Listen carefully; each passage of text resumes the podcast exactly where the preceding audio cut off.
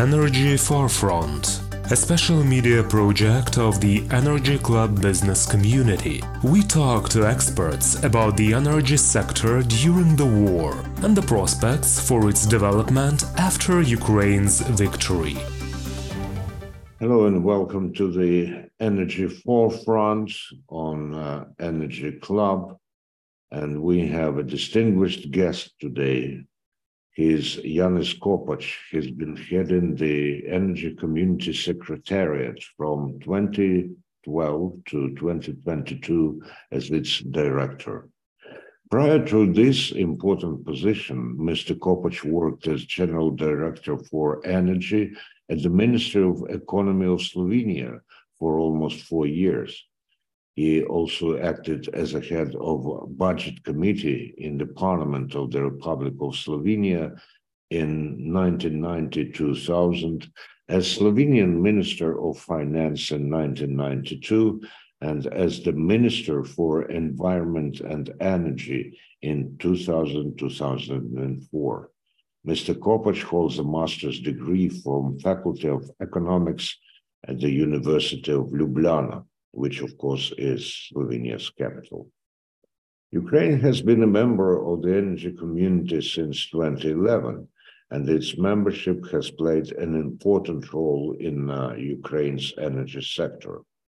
As a member of the energy community, Ukraine has adopted a series of regulatory reforms aimed at bringing its energy market in line with the EU standards.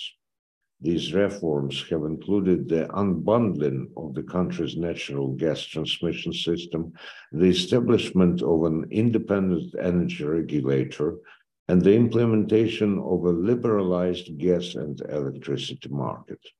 And of course, in all of these spheres, the advice and support from the Energy Community Secretariat has been instrumental. So uh, my first question to Mr. Kopač is, uh, could you briefly introduce the energy community to our listeners and the work of its secretariat in Vienna? Oh, with a pleasure. Thanks for inviting me. Uh, energy community was my passion, I can say, for nine years and uh, Ukraine was the biggest uh, challenge, but in a positive way. Um, um, energy community was established back in 2006 as an organi international organization which had the same idea was trying to copy european union into the neighborhood um, and um, so it brought a key uh, it brought uh, similar rules, but only in the energy sector uh, and partially environmental sector. Later, it became also a climate community, despite the name is, of course, still energy community as it was in the beginning. Um, and at that time, uh, this was extremely, I would say, inclusive organization, a balanced one, each member has one vote. European Union is one member and has one vote uh, when voting. Uh, Ukraine as well, and even small members like Montenegro or Kosovo have one vote. So it's not like in European Union where the waiting um, power or where the voting power is weighted. Um, and uh, uh, this is an uh, important organization also because it has its own secretariat based in Vienna. Secretariat is always, uh, I would say, an amortizer, not uh, between uh, members, which are officially called contracting parties, and um, let's say European Union. It's kind of something in between, and it helps with expertise. Uh, we had, and uh, Secretariat still has, an excellent team of around 40 experts from all uh, energy community contracting parties. Now there are several Ukrainians uh, in the staff, and uh, uh, there is practically no no um, rotation. I mean, these people are there constantly. Salaries are not bad, and um, it's uh, important to have this personal touch with the contracting parties and to have people who know their practically everybody politicians officials uh, sometimes even their relatives. Um, so to to have this uh, closeness um, if i can say blizzard perhaps will be more uh, um, familiar to your ears. Uh, so, uh, energy community changed uh, not only Ukraine but all contracting parties uh, substantially because uh, it brings a different logic uh, into the country. Um, just to illustrate, in Ukraine, where very many um, laws are uh, very detailed and uh, sometimes some European rules, some directives are transposed by several uh, laws which go into very nitty gritty detail. We had a big problem um, uh, promoting gas reform in one law. So the whole gas market was regulated in one law, and there was a lot of things left for secondary legislation. And many Ukrainian lawyers in the, for example, in the parliament or in the um, uh, governmental structures could hardly understand how this is possible. It's completely different logic. Um, and we had problem to push it through, but since there was a lot of um, uh, interest and pressure from the West, uh, it passed the parliament, and it was, I think, the, the biggest success in Ukrainian energy reforms in past 10 years. Um, and so on. So, but uh, perhaps we will touch some details later. Yeah, Mr. Kopač, with your extensive experience as a state figure, as the parliamentarian, as uh, the person who headed the Secretariat of the Energy Community. Which do you find the, the most rewarding? I don't mean the salary, which you uh, mentioned is not bad, but in uh, the sense of your personal and your entity's accomplishments. I was 10 years member of the parliament, and this was, um, I would say, a very I mean, depends what kind of personality you are. I, I'm like to I like to be operational. You know, I like to see uh, things being done in practice. Um, so I was suffering as member of the parliament a lot um, because you know in parliament there is plenty of waste of time uh, I liked being Minister of Energy and Environment in Slovenia. Um, this was four years, very intensive. We were entering European Union at that time. Um, so I was chief of negotiations for energy and environmental sector.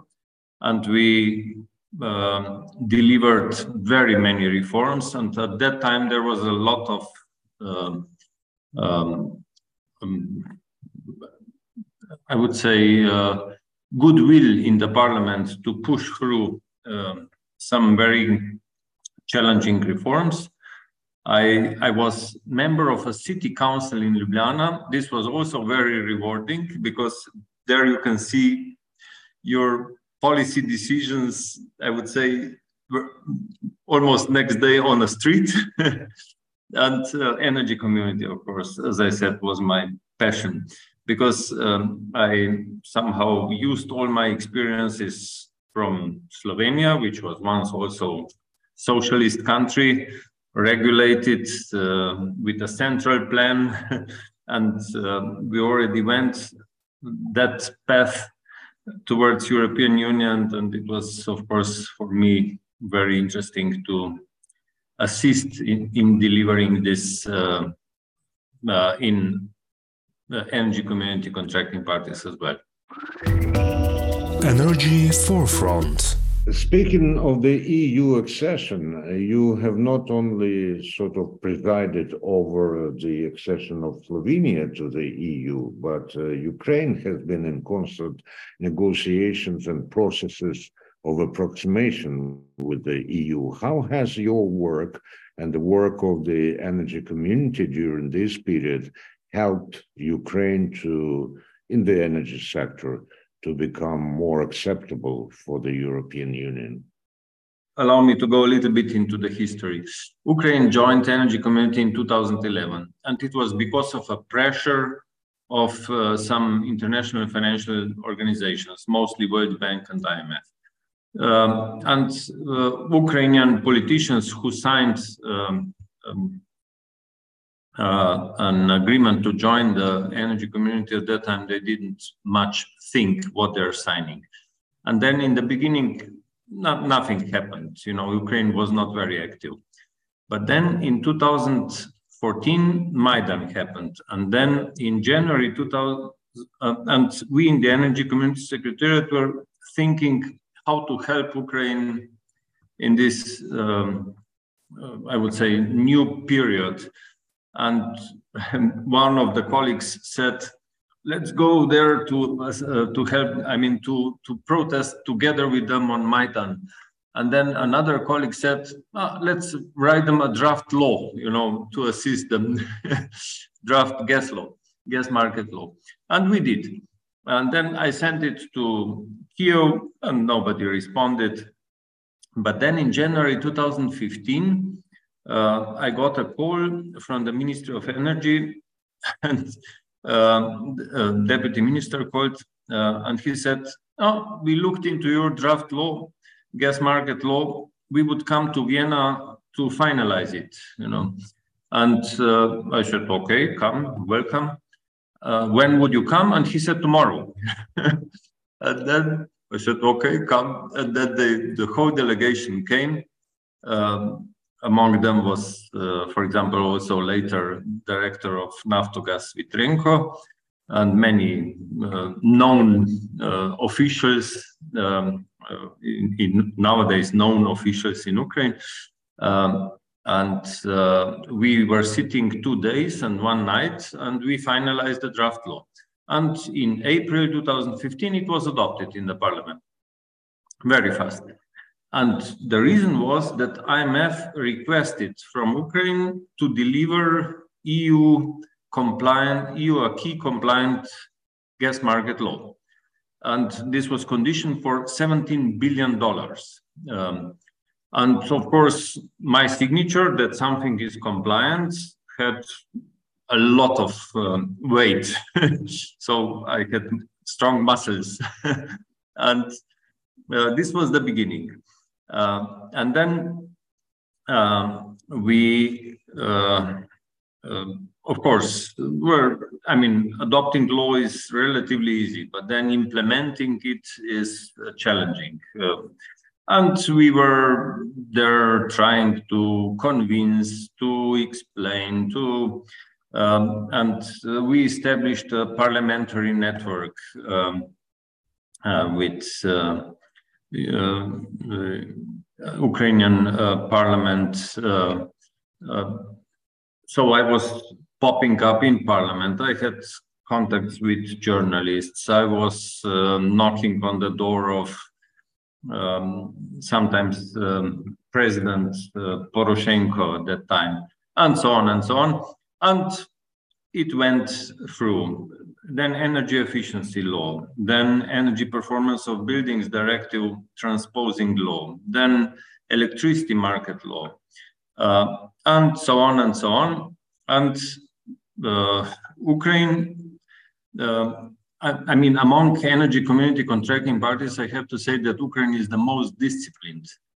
Um, there are countries which uh, simply ignore uh, the uh, because they they cannot adopt anything uh, because of political problems at home. For example, Bosnia and Herzegovina is such a country. They they have very many breaches of energy community treaty.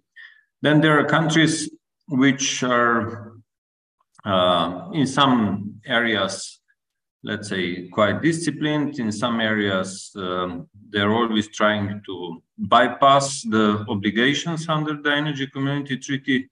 And there is Ukraine, which is always very disciplined.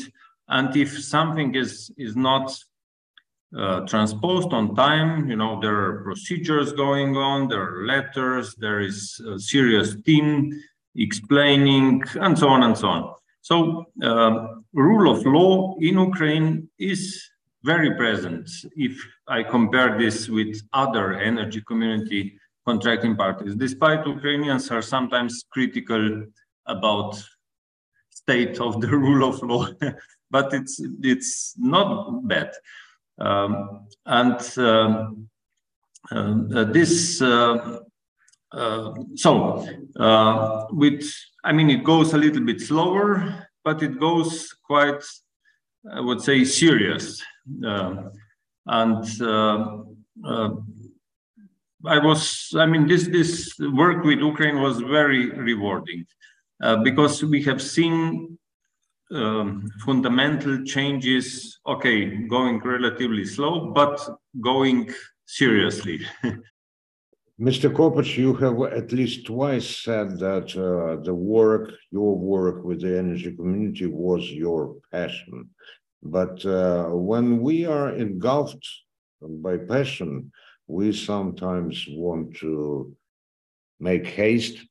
Sometimes we want to disregard some uh, uh, circumstances.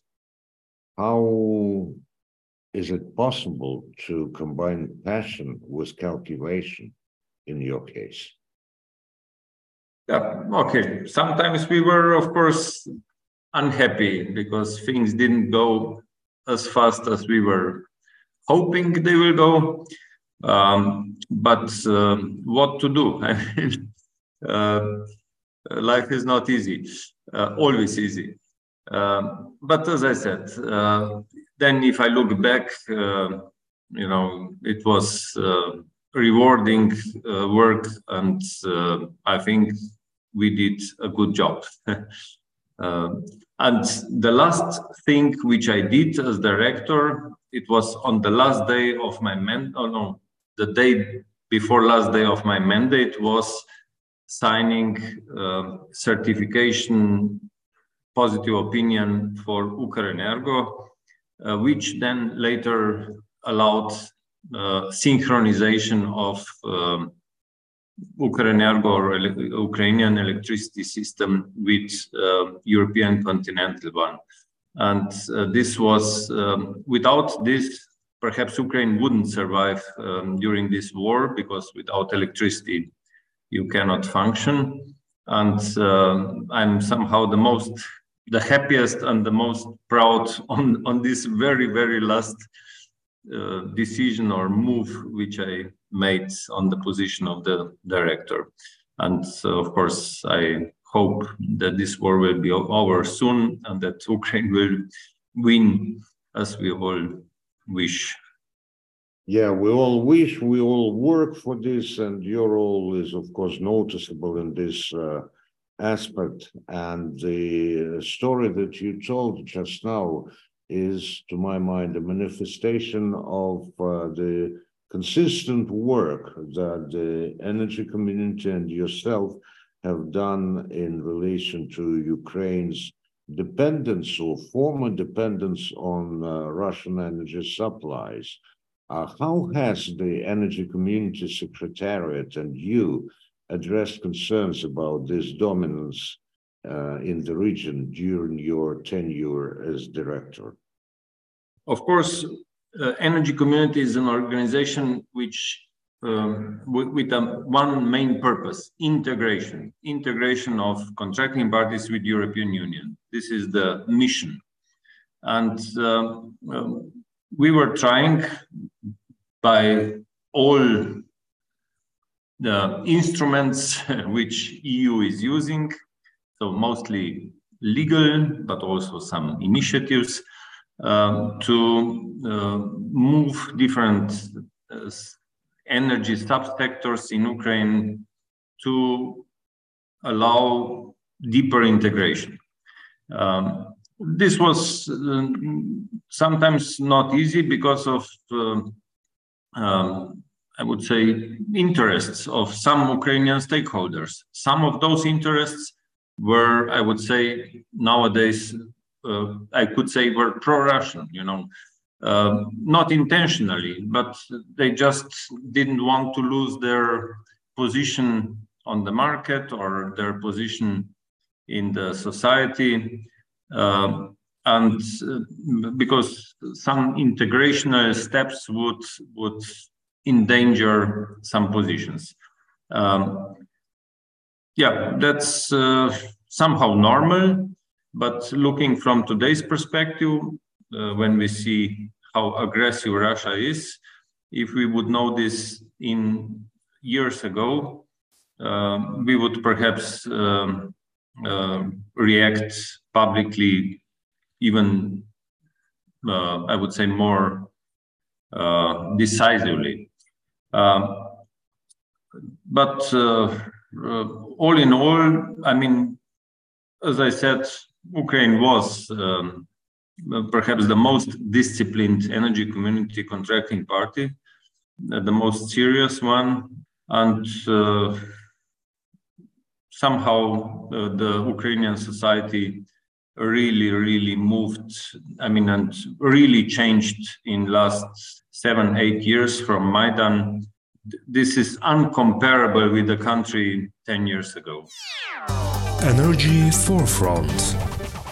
Still, with all these successes, uh, I believe that you may pinpoint the uh, aspects where Ukraine has still quite a lot to do. What's your advice on uh, which spheres we should address in the first place and maybe pay more attention than to some others? Yeah, in Ukraine, I mean, there were two processes uh, which I would assess negative, and uh, at least one of them is still present nowadays. A little bit understandable because of war, but it's always a, a danger. And so uh, the uh, market liberal uh, reforms oriented into a market opening and liberalization were adopted. But then there is always some interventionism uh, by some authorities to make always a step back uh, or two steps back. Um, as I said, during the war, some interventionist measures are understandable, but there is always a danger that or energy regulator or the government or presidential administration or somebody will make a move which will um, destroy market oriented efforts from some time. Um, there in Ukraine was always, not now during the war, but previously, there was always a danger that some additional parallel bodies will be established, which will then uh, somehow uh, step over uh, competencies of another authority. Uh, in Europe, uh, at least in energy sector, roles and competencies are quite clearly divided. We have transmission system operators, we have distribution system operators, we have energy regulatory authority. So in Ukraine, this is NERC. We have ministry, and that's it. It's quite clear who is responsible for what. In Ukraine, there was always some um, working group, some uh, uh, interinstitutional advisory body, something in parallel. Um, even nowadays, you have um, Security Council, which can adopt uh, some decisions which step into the competencies of those stakeholders which I mentioned. So this is always, um, I would say, present, and we all the time have to be careful that something like this doesn't pop up unexpectedly and uh, deviates some some reforms which have been successfully done. Generally speaking, do you believe that Ukraine has taken adequate steps to reform its energy sector since becoming a member of the energy community back in 2011? Depends in which subsector. In gas sector, I would say reforms were very uh, thorough, and uh, uh, before the war, I could say we were quite close to the complete fulfillment of all needed reforms to align with European acquis. Uh, in electricity sector, there was more interventionism, particularly from NERC, but also from the government. Uh, but still, electricity market reform, let's say, developed quite well. Uh, in renewable sector, Ukraine had a huge open question of non-paying the investors um, um, promised um, feed-in tariffs. This problem is still open, but now it's hard to solve it um, during the war. Um, in district heating sector, there was no reform at all, and this is a big problem um, and a big challenge uh, for Ukraine after the war uh, because this sector is very inefficient. Then in energy efficiency, I would say institutional moves, correct institutional moves were done, um, but uh, reforms were not uh, fully implemented yet. Now again, it's war and it's hard to think about that. And so on. Um, there is, for example, REMIT regulation, the uh, regulation on transparency, which was not transposed and implemented yet. This is one of the topics which Energy Club tackled recently, and so on and so on. I, I could go from subsector to subsector. So many things were done, uh, but still a lot to be done.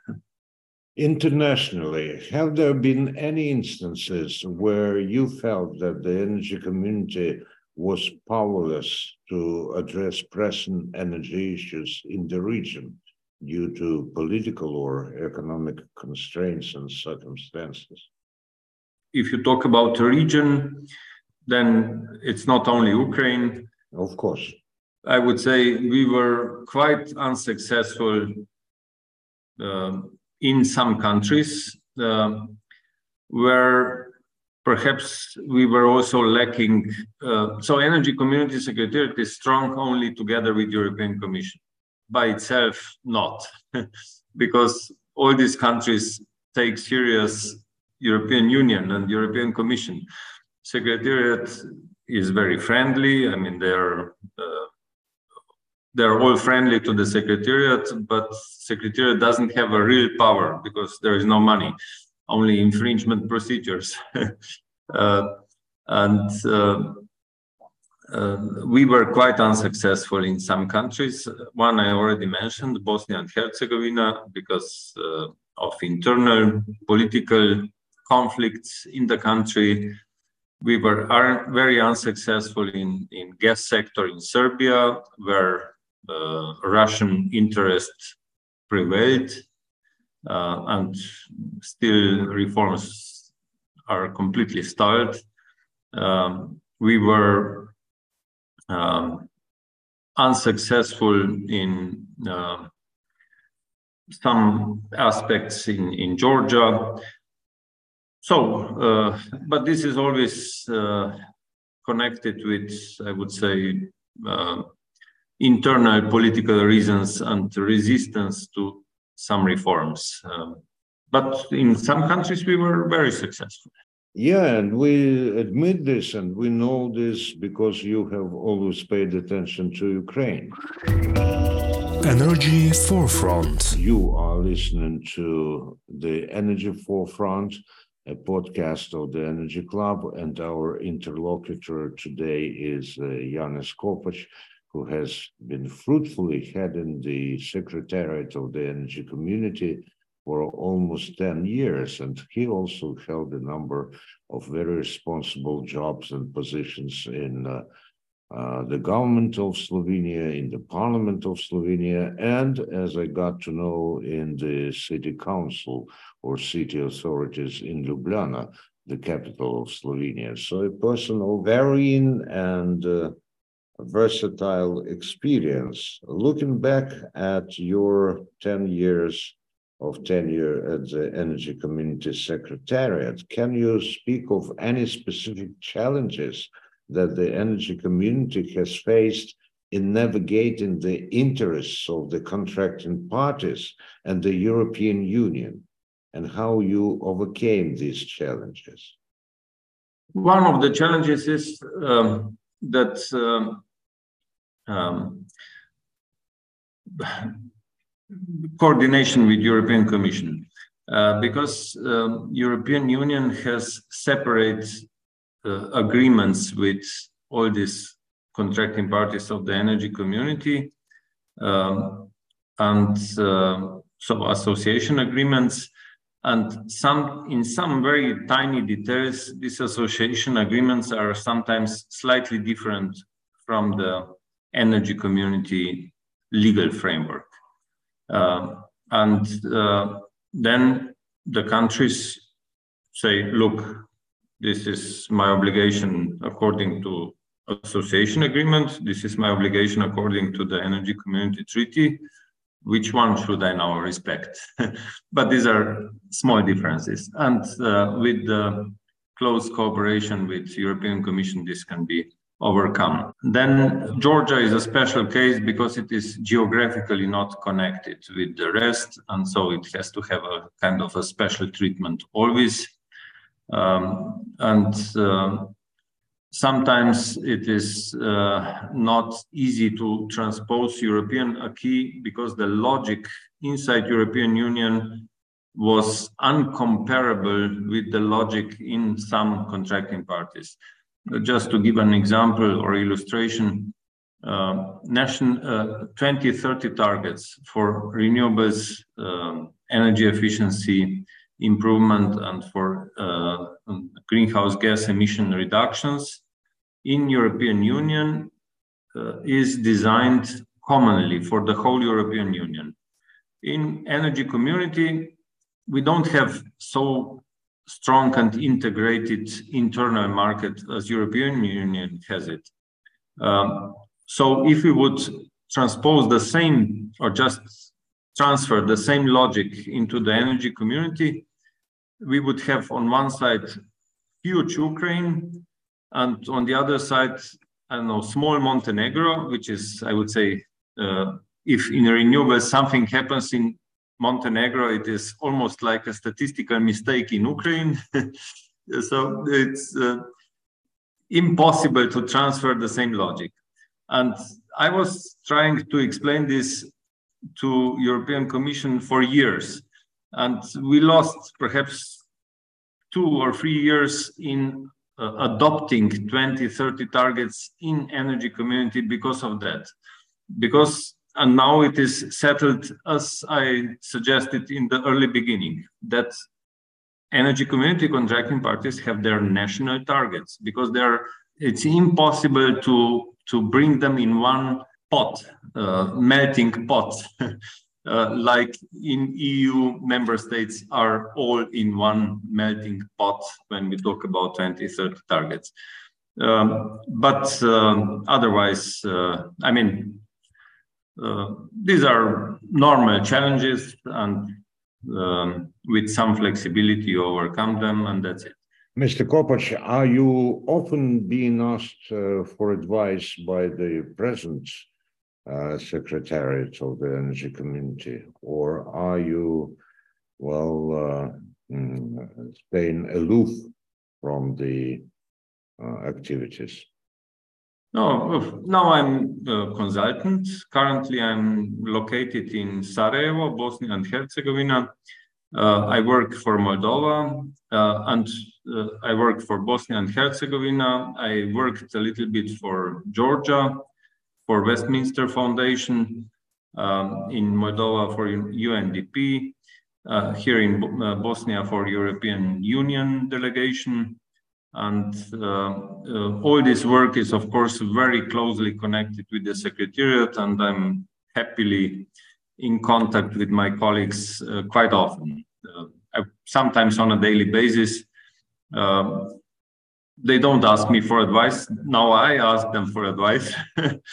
uh, but we exchange information and it is uh, rewarding for both of us, for both sides.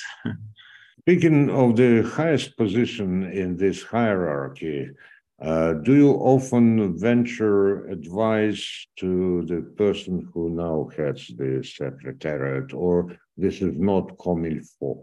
Oh, Mr. Lorkowski is first very experienced, and second, uh, he has now completely different challenges, which are uncomparable with the challenges I had. Um, now it's war in Ukraine, and uh, he or the Secretariat very successfully established Ukrainian Support Task Force, started to collect money to assist Ukrainian energy sector, and uh, so I would say now a lot of time and energy in the Secretariat is oriented towards this war-related activity in Ukraine. Um, I was director in a peaceful time and challenges were completely different. Um, also because of uh, Russian blackmailing uh, uh with gas, uh, prices of gas and electricity uh, as a consequence surged in, in um, uh, European Union and many countries started to reintroduce regulation. Uh, even European Union as a whole adopted a gas price cap um, and uh, electricity price cap.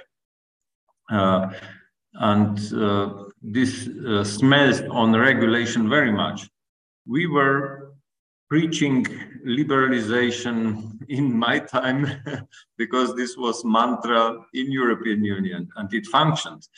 Uh, but during the war, there is simply some intervention needed, you know, and now, uh, so I just want to illustrate the challenges of energy community secretariat are now quite different than in my time. Um, and of course, I would, if I would be there, I would perhaps, um, no, for sure, have to say something against what I did in the past years, you know, because times are different. Um, you have to adapt. Uh, but uh, uh, Director Lorkowski, whom I meet from time to time uh, on different conferences, and we uh, chat um, of course, uh, has different challenges, and I think he's very successfully coping with them.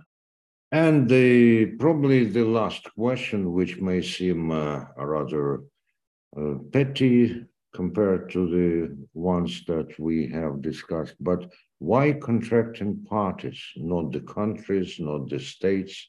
Why is this term? Oh, this is a story of uh, Kosovo. Um, when uh, the energy community was established, uh, I think uh, everybody wished that uh, the member states would be called member states as they are in European Union. But since Serbia didn't recognize uh, Kosovo or uh, opposes to recognize it, they had to invent a new term um, which would be somehow because it was not I mean, Kosovo should not be called state in the eyes of Serbia. So they invented a new term, which is contracting party. Yeah, understood. And once again underlines the uh, interconnection between politics and energy and all this kind of stuff. And once again draws our attention to how much skill was needed from Janez Kopač to preside, to lead over these turbulent times. And as he said, well, actually, he did not say this. This was said by Bob Dylan. The times they are a changing. But Janez Kopač is one of those people who can not only change with the times, but change the times. Thank you very much for this uh, conversation, and I wish you every success. Thank you. Bye. You've been listening to the Energy Forefront, a podcast of the Energy Club, and our interviewee this time was Janez Kopač. Energy Forefront, a special media project of the Energy Club business community. We talk to experts about the energy sector during the war and the prospects for its development after Ukraine's victory.